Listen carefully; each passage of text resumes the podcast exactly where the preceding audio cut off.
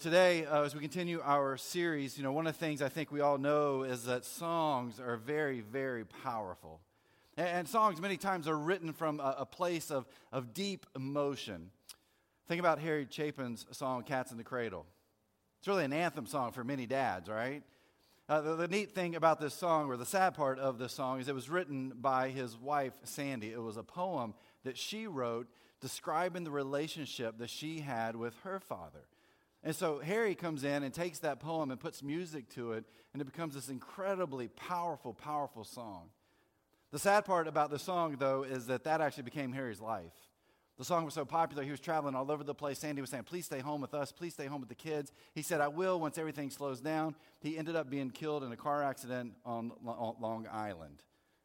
So he lived out that song in his life. There's emotion behind that. Or Eric Clapton's Tears in Heaven. Very powerful song. But it was written from a place of hurt. His son, who was four years old, fell from the fifty-third floor of a building in New York City and died. This song that, that many of us know by heart, and you hear me say that title, and you're already starting to sing it in your head, comes from a place of deep passion and emotion and hurt. When we think about songs, there's something about them that can move us, especially when they come from another person's pain and the burden that they carry. Today, as we continue our series called Mixed Tape, we're going to look at a psalm this morning that comes from a place just like that, deep pain and deep emotion. Before we get there, let me uh, give you a recap if you haven't been here. This series called Mixed Tape.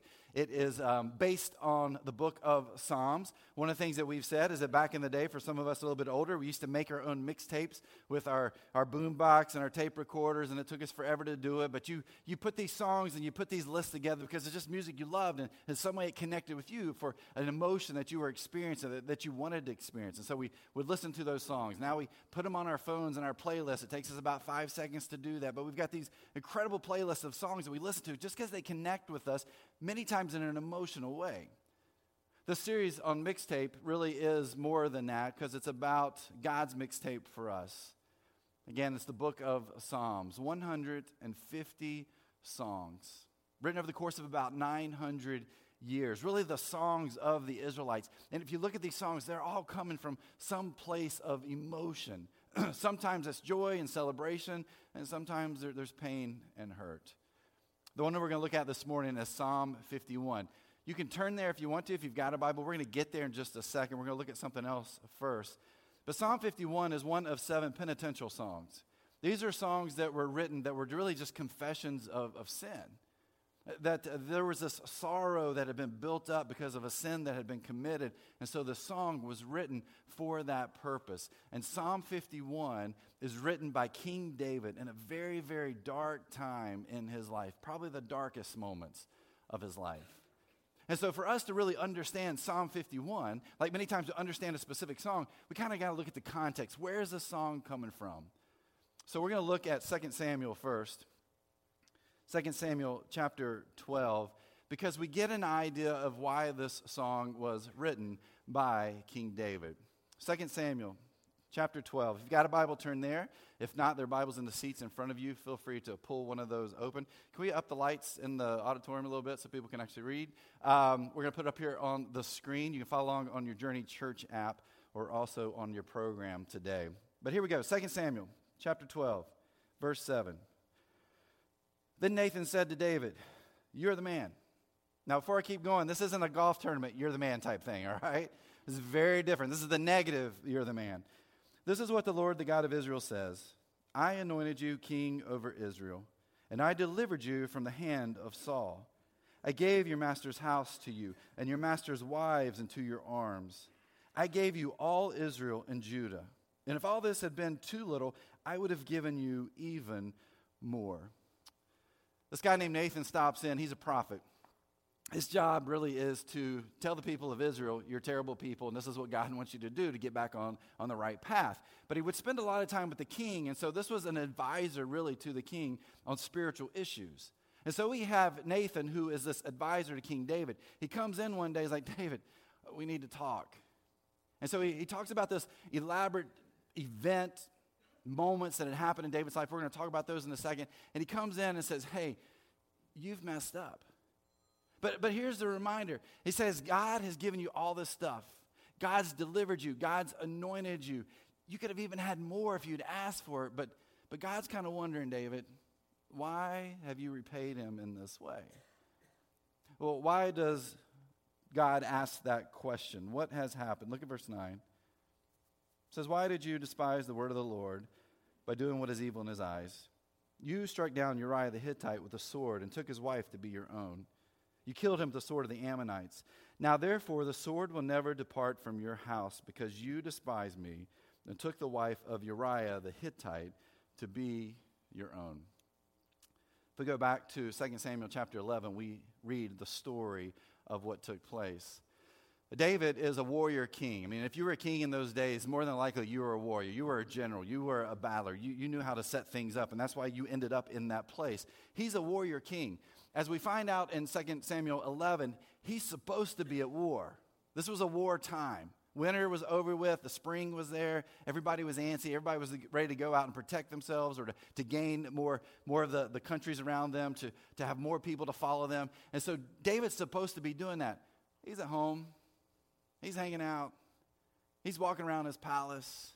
He's bored. And so he's got a lot of pent-up energy and emotion. He's not doing what he's supposed to be doing. And so he's out there on his palace balcony one day, and he looks out, and he sees this woman. She's naked. She's bathing. She's actually purifying herself. I won't go into details there, but she's taking care of herself, and, and David sees her. David goes to some of his attendants, more than likely military kind of guys, and like, hey, go bring her to me. Bathsheba doesn't have an option in that culture.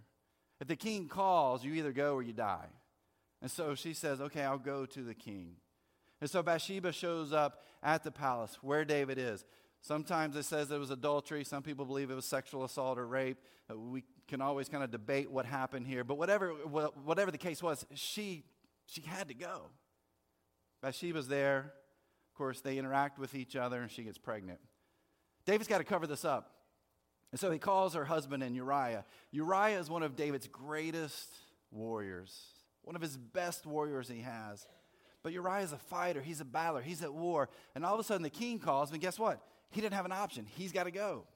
And so he goes, and David sets him down and says, hey, Uriah, tell me what's happening on the battlefield. So Uriah begins to describe everything that's going on. David's listening, but he's not really because he's got a plan in place. And when Uriah finishes, he's like, hey, you know what, Uriah, you've been working hard on the battlefield. Why don't you go home and be with your wife? Uriah leaves. But the next morning they wake up, and Uriah's sitting there at the gate of the city. He didn't go home. The same thing happens a couple more times. And finally David's like, I got to do something else because I, I got to cover up what I did. And so he brings Uriah in. They throw a big party, big bash. Gets Uriah drunk. He thinks, now I've got Uriah. I'm going to send him home. Everything's going to be fine. He says, Uriah, go home. Spend time with your wife. Uriah, the next morning, is found at the gate again. Some of you understand this. You're in the military. You were in the military. You experienced this. It's hard for you to be back home when you know your buddies, the people that you fight right beside all the time, are somewhere else, and they're battling. Uriah is that kind of warrior. He, he's thinking about his guys that he's supposed to be fighting beside and battling beside, and he's not. He's back where the king has invited him to be. He doesn't want to be there. He wants to be with them. He understands his duties. He's like, if I can't experience, or they can't experience what I'm experiencing, then I don't experience it myself. And so he never goes back home to be with his wife. David writes this letter, sends it to the general through Uriah, and this letter says, put Uriah in the fierce battle, fiercest battle. At the right moment, I want you to pull the troops away so Uriah will be killed. And that's exactly what happens. There, there's all kinds of things that David has done here. So when, when Nathan says, you are the man, there's a lot behind those few words. But then look and see what happens here in verse eleven. This is what the Lord says. Out of your house, own household, I'm going to bring calamity on you. Before your very eyes, I will take your wives and give them to one who is close to you, and he will sleep with your wives in broad daylight. You did it in secret, but I will do this thing in broad daylight before all Israel. Then David said to Nathan, I have sinned against the Lord.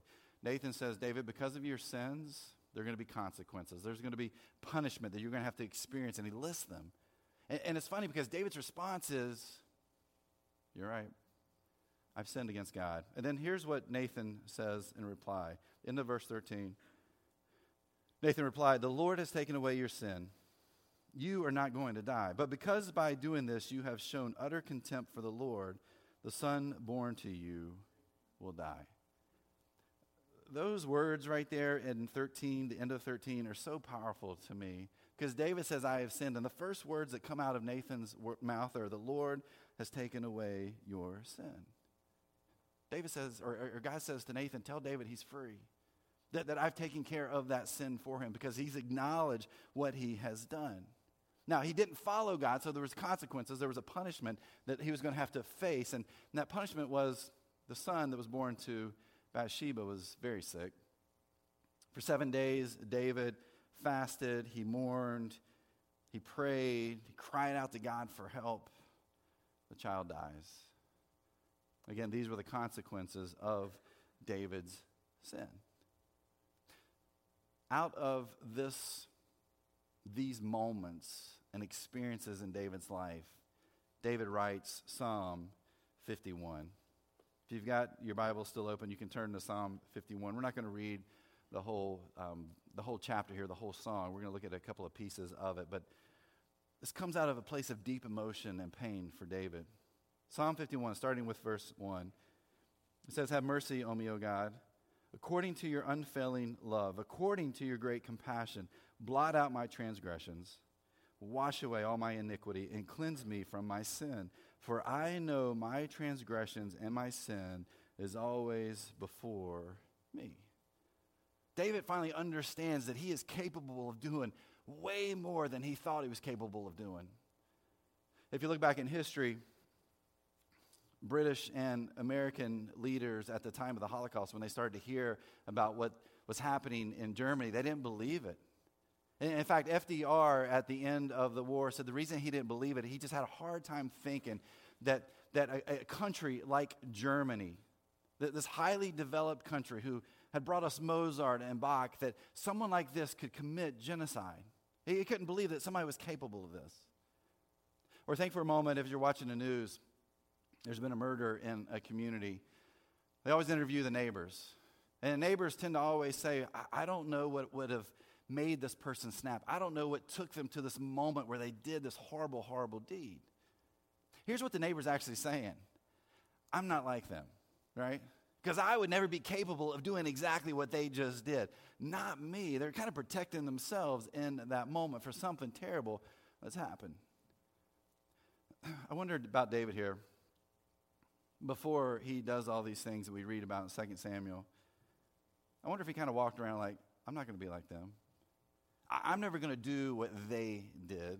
I- I'm not going to act like they acted. I'm not going to sin like they sinned because I- I'm under control. I'm not capable of doing what these individuals did. And yet, what do we find here with David? He's very capable of going beyond what he thought he could handle in his life. Begs the question, how well do we know ourselves? How well do we know ourselves? Maybe inside there's resentment and anger and bitterness, envy, jealousy, pride. And you you and I can look at ourselves and we can look deep inside and we think, hey, I got it under control though. I'm good to go. I'm never going to let it get beyond a healthy place in my life. I'm not capable of doing what those other people have done. You know an acorn? Where are my southerners at? Any southerners in here? You don't say acorn. What do you say? Acorn. Thank you. Acorn. My parents used to always say, hey, boys, stop throwing acorns at each other. So I grew up saying acorn. Of course, then I got cultured and moved to the Northeast, and it became acorn because everybody made fun of me for saying acorn all the time. Uh, I grew up in North Carolina. So, um, so yeah, you have acorns. And if you think about it for a moment, an acorn's actually a pretty good sized seed. But but if you take that acorn and you put it in, in soil that is, is perfect, that's, that's ready for something to grow in it, there's nutrients there and there's water and it gets a little bit of sunshine, that little acorn, that acorn, turns into this humongous, big oak tree. It's amazing if you really think about it. And, and depending on where you live here, if you live in Kingstown, there's no trees anymore. They wiped them all out. If you live towards Springfield and west, you know, there are trees all over the place. We've got big oak trees in, in our in our yard, and I look at those, I'm like, man, these things started from this little tiny acorn. We don't think about the seeds that are inside of us. I, I believe all of us have seeds inside of us, some sort of seed that is inside of us, whether it's what we just talked about, pride, envy, jealousy, whatever it is for you, but there's a, a seed inside of us.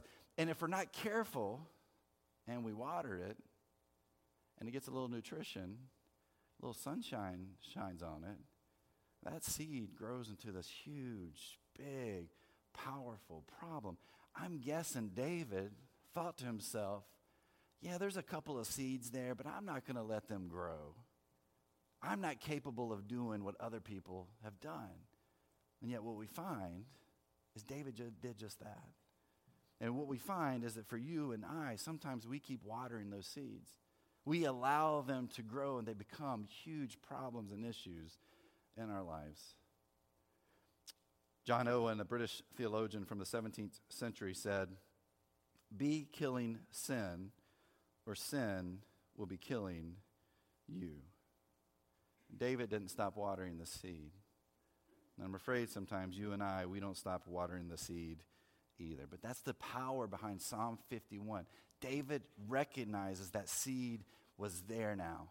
And that seed grew so big that all of these sins, and again, we can make a huge list of sins for David, that he, he allowed himself to become this person who did these horrible things to so many people that impacted so many lives because of that seed. Then here's what he says in verse four. He says, "Against you, you only have I sinned and done what is evil in your sight. So you are right in your verdict and justified when you ju- judge. These are very interesting words from David, because when we look here, what do we find in the story? If we go back to Second Samuel, he hurt Bathsheba and Uriah. Bathsheba's family, Uriah's family, David's family, the whole nation. This was a royal scandal. David hurts all these people, and yet the first thing that he says here is, God, I've sinned fully against you and you alone. Now, there's a reason he says this, because David understands, I allowed myself to get to this place. God was like, hey, David, if you do these things, you're going to be good. David, I've done all these things for you. I would have given you more if you had asked, but this is how you repay me. I've told you this is how you need to live your life. This is the kind of person you need to be. But David, you didn't do that. You failed. And David understands that now. He's like, if I had followed God fully, I would have never gotten to this place. And so he goes to God and says, God, I sinned against you. That's where that sin began. That's where his experiences and these moments that he created in his life that he didn't have to, they all started there with that seed. They became something bigger, and David says, I did this because I am a sinner. Now, understand, as you read Psalm fifty-one here, David doesn't blame other people. He doesn't blame society. He doesn't blame circumstances. Uh, he doesn't blame playing too much Fortnite. I mean, he doesn't blame these things in his life. He looks at himself and he's like, you know what? God, you're right. I sinned because I am a sinner, which is different than us many times, because when we get to a place like this, what do we do? We blame other people. We blame society. We blame the circumstances around us. We blame family members. David's like, no, it, it's all on me.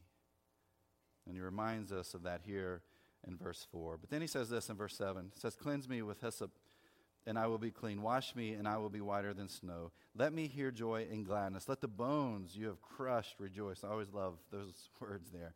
Hide your face from my sins and blot out all my iniquity. Create in me a pure heart, O God, and renew a steadfast spirit within me.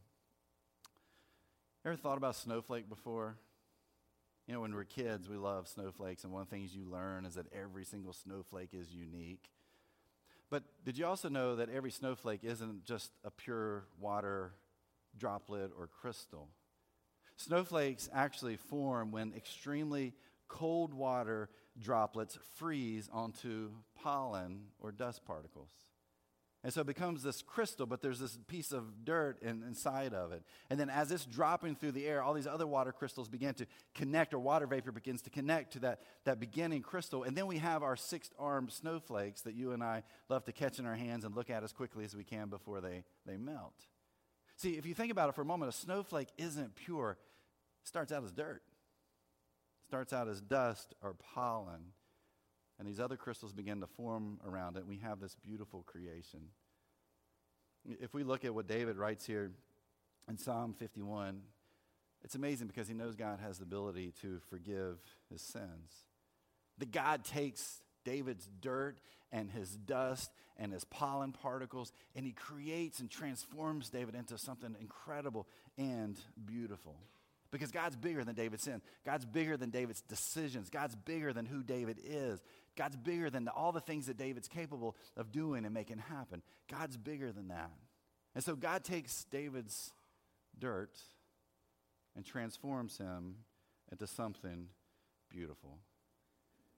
This is the place I think many of us struggle with God, though, because we look at our past, we look even at our present, and we think, God can't forgive me because of what I've done. God can't forgive me because of who I am. I, I've done some terrible, horrible things. I would ask you to go back to Second Samuel chapter eleven and read what David did. I'm going to go on a limb here and say that nobody in this room has done what David did. He's done some pretty terrible things. And in fact, if you've done those, you're probably not in here. You're probably in prison somewhere. I mean, David's done some terrible, terrible things. So you're not quite on that level, okay? But one of the things that we have to do when we struggle with God and this whole forgiveness piece from God is, is we've got to acknowledge that what we've done, the things that we've we've done that have gone against what God wants for our life, those really are the first steps to forgiveness. It's just acknowledging that we've done that. David's at his lowest point. This is probably his lowest point in his life. But here's what he remembers. It goes back to last week. We read Psalm one thirty-nine, and we talked about how God, David says, God is always with me. God surrounds me. In this moment, David still remembers that God is with him, that God surrounds him. He's broken. David's got burden, and he's hurt, but God is present in there. When you and I, we struggle with God's forgiveness for what we've done in our life, I think we have to come back to this, and we've got to understand that God's God's waiting on us. God's there to help. God offers forgiveness. God offers hope. And David realizes this, that even in all the horrible things he's done, God still has this incredible love for David. And that's why I love verse ten there, which I wonder sometimes if that shouldn't be our prayer. Prayer, create in me a pure heart, oh God. I mean, those are powerful words. Because you know what? The truth is, we're dirt. We're a dust particle. We're pollen. And what does God do? God jumps in, and God can make us whiter than snow, can transform who we are. But to get to that place, I think that's the prayer we have to pray. God, create in me a clean heart. David understands this because of what David has done and where he's been and what he's experienced. As we look at Psalm fifty-one this morning, as we look back at what David did there in Second Samuel, I think there's a couple of truths that we can pull from his story. The first one is pretty simple. We are sinful. We are sinful. Uh, if we don't get rid of those seeds, they, they stay there. If we don't deal with those seeds, if we aren't killing those seeds, as, as John Owen said, then those seeds, they're going to stay in us. And at some point in time, we're going to actually find out what we are truly capable of. Now, it may not be to the level of David. I hope it never is. But, but it's those small things that we think are small that get bigger pretty quickly. And so we have to understand that we are sinful. And then understand and come to grips of that we are capable of doing way more than we think. We don't always realize that. And we can look at history and we can watch news footage and we can think, I'll never be like them. And you may not be ever like them, but, but my guess is that for each one of us, whatever that seed is, if we allow it to grow, it'll get to a place where it's a big old oak tree in our life. Whatever, again, that may be for us. because we are sinful. And so the question is, what seeds do we need to get rid of? Anger, bitterness, resentment, envy, jealousy, self-pity, self-centeredness, self-loathing. Do we need to get rid of just that one more drink, one more click on that website, one more flirtation? Man, all of us got those seeds, but we've got to be killing those seeds, or those seeds will kill us. But it begins by understanding that we are sinful. But then the second thing that we can learn, I think, from Psalm fifty-one is that we are absolutely loved. I go back to what Nathan told David there in Second Samuel. David says, I've sinned, and the first words out of Nathan's mouth are, the Lord has taken away your sin. God forgave David. He showed him grace. He showed him mercy. He said, David, there are going to be some consequences here, but I forgive you of everything that you have done. I'm going to show you what true love looks like in your life. How do we experience that absolute love? Well, I think there's three things that we can do, three next steps for us. The first one is this, and we've talked about this all morning, acknowledge our sin. Acknowledge our sin. It's there. If you look at, um, or if you've been a part of A A N A S A, the very first thing says, admit that you're powerless. And I think we have to get to that point that we admit we're powerless. We've got to acknowledge that that sin is there, and that seed has grown to such a, a size that we have no control over it anymore. And we have to acknowledge what we've done, exactly like David does here in what we read this morning. Acknowledge our failure, acknowledge our sin. And then the second thing I would say is confess our sin, which means the people we've hurt, the groups of people that we've hurt, we've got to be willing to go to them and say, I am sorry. I, I, I now realize what I have done and who I am, and I need to ask for your forgiveness. That is such a hard conversation to have if you've ever been there before. But we got to be willing to do that, to confess our sins. And then we got to go to God and say, God, I'm sorry for what I've done to you. God, you, you said, hey, you do these things, you're going to be good. And yet, God, here's what I've done. I've said, hey, I'm going to do Chad's things, and I'm not good. And we had to go to God and say, God, I'm sorry I didn't follow you the way that I was supposed to. I didn't listen to you. I didn't live my life the right way. And now I'm paying for it, and I ask for your forgiveness. And I think like Nathan says here, God's like, you got it. You got it. Good to go. Mercy, grace, love, it's all yours. There might be some tough consequences from it. But besides that, I am fully here for you. I love what John writes in First John one nine. But if we confess our sins to him, he is faithful and just to forgive us our sins and to cleanse us from all wickedness. God says, hey, you confess, I'm going to turn you into a beautiful snowflake. But you got to be willing to take that step to do that. Now, sometimes we need a Nathan to jump into our life because we'll try to hide behind that sin. Sometimes we need a Nathan to jump in like, hey, you're messing up. You're not living the life you're supposed to be living. Sometimes we need that to get us to this place of confessing our sin. But whatever it takes to do that, we have to be willing to take that step. And then lastly, we got to let God restore you. Let God restore you. That's the purpose behind Jesus. In Romans chapter three, Paul says, for everyone has sinned. We all fall short of God's glorious standard. Yet God, in his grace, freely makes us right in his sight. He did this through Christ Jesus when he freed us from the penalty for our sins. God didn't send Jesus to earth just for the heck of it. He sent Jesus to earth to save us from ourselves, from our decisions, from our choices, from the seeds that we were going to allow to, to just kind of grow inside of us. That's why Jesus was sent here, for you and for me, to save us from ourselves, to carry the burden of the sins that you and I commit in our lives. But the question for us is not, will God forgive me? But will I allow God to forgive me? Many people will carry that burden with them the, the rest of their life. Never deal with it. Never let it go. Never ask for forgiveness. Because many times we're just too proud to do that. We're too proud to take that step. God's like, no, that's why Christ was sent. To carry that burden, to take that sin, to show you love, to show you this freedom that you have through me, through Christ. But it means we acknowledge it, we confess it, and then we let God restore you. Let God restore me. Here's the truth. You and I, we're God's restoration projects, every single one of us. And God's always going to be restoring us because we're always going to have those seeds that are a part of us. And the truth is, each one of us, we're dirt. We're a dust particle. But God wants to create in us and make us into something beautiful, to transform us. But to get to that place, we got to take these steps.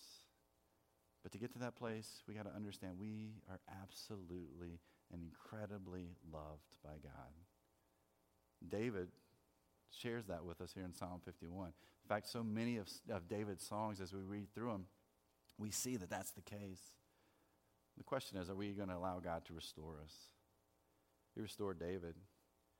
David was said to be a man after God's own heart, and look what David did, which means, this is the greatest part, you and I, we got a lot of hope that God can do the same for us, that God can take our dirt and take our dust and to make it into something beautiful, something clean, something pure. Again, to transform us into who God has created each one of us to be. David reminds us of that in this psalm. As we head into our communion time this morning, I want to read a part of the song, the chorus of the song we're getting ready to sing. Here's what it says. It says, "Oh, the overwhelming, never-ending, reckless love of God. Oh, it chases me down, fights till I'm found, leaves the ninety-nine. I couldn't earn it, and I don't deserve it. Still, you give yourself away. Oh, the overwhelming, never-ending, reckless love of God." God's love for us is so incredible. We can't even understand it. It's so powerful that it's reckless to us because we cannot fathom this kind of love that God has. And yet God says, this is the love I have for you. And when you find yourself in situations like David, when that seed has grown into a tree, when, when you feel like you're just a huge pile of dirt, God's like, I can change that. I can transform it. I can forgive you. I can create you and make you into who I want you to be and who I've created you to be. You just got to listen to me and follow me. When we come together here at the Journey every week, we take communion as a church community, and it's a reminder of that love God has, that God didn't send Jesus just to write a book or to have something called Christianity begin. He did it for, for you and I to save us from who we are. And so as we take the bread, as we take the juice this morning, I pray that that's the thing that you hold on to. And maybe you feel like you know what those seeds are right now. Maybe today's the day you're like, hey, God, the seeds are yours. I'm done. It's time to move on. Or, or maybe your prayer is, God, I still struggle with something that I did in the past, and I've never asked for forgiveness. Maybe today's the day you're like, all right, I need to do that. I need to take that step.